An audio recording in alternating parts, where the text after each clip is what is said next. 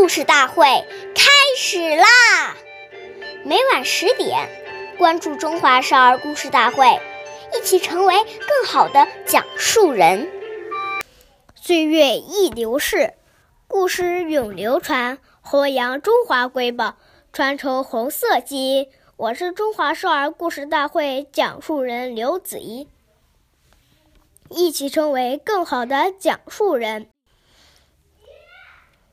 今天我给大家讲的故事是《故事大会》红色经典故事第十五集：刘少奇植树。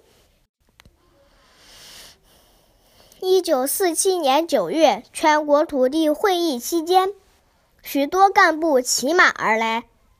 开会时，把马拴在村旁树林里，人到村外山沟里去开会。由于人多马多，照顾不当。不少树被马啃了皮，第二年春天便发不出芽来。初春的西柏坡，万物复苏，树木转绿，到处春意盎然。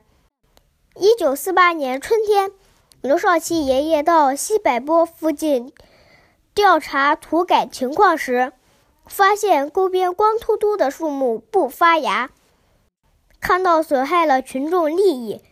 心里十分不安的刘爷爷回到西柏坡大院，就让行科行行政科同志去村里落实，逐户登记损害树木，要照价赔偿，要挨家挨户把赔偿款送到西柏坡乡亲家中。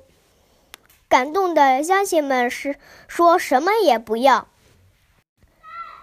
行政科同志就用该钱买来树苗。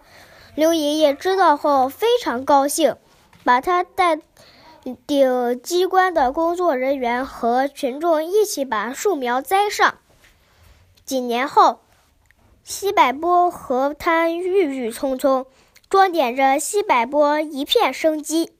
关注中华少儿故事大会，一起成为更好的讲述人。我们下期再见。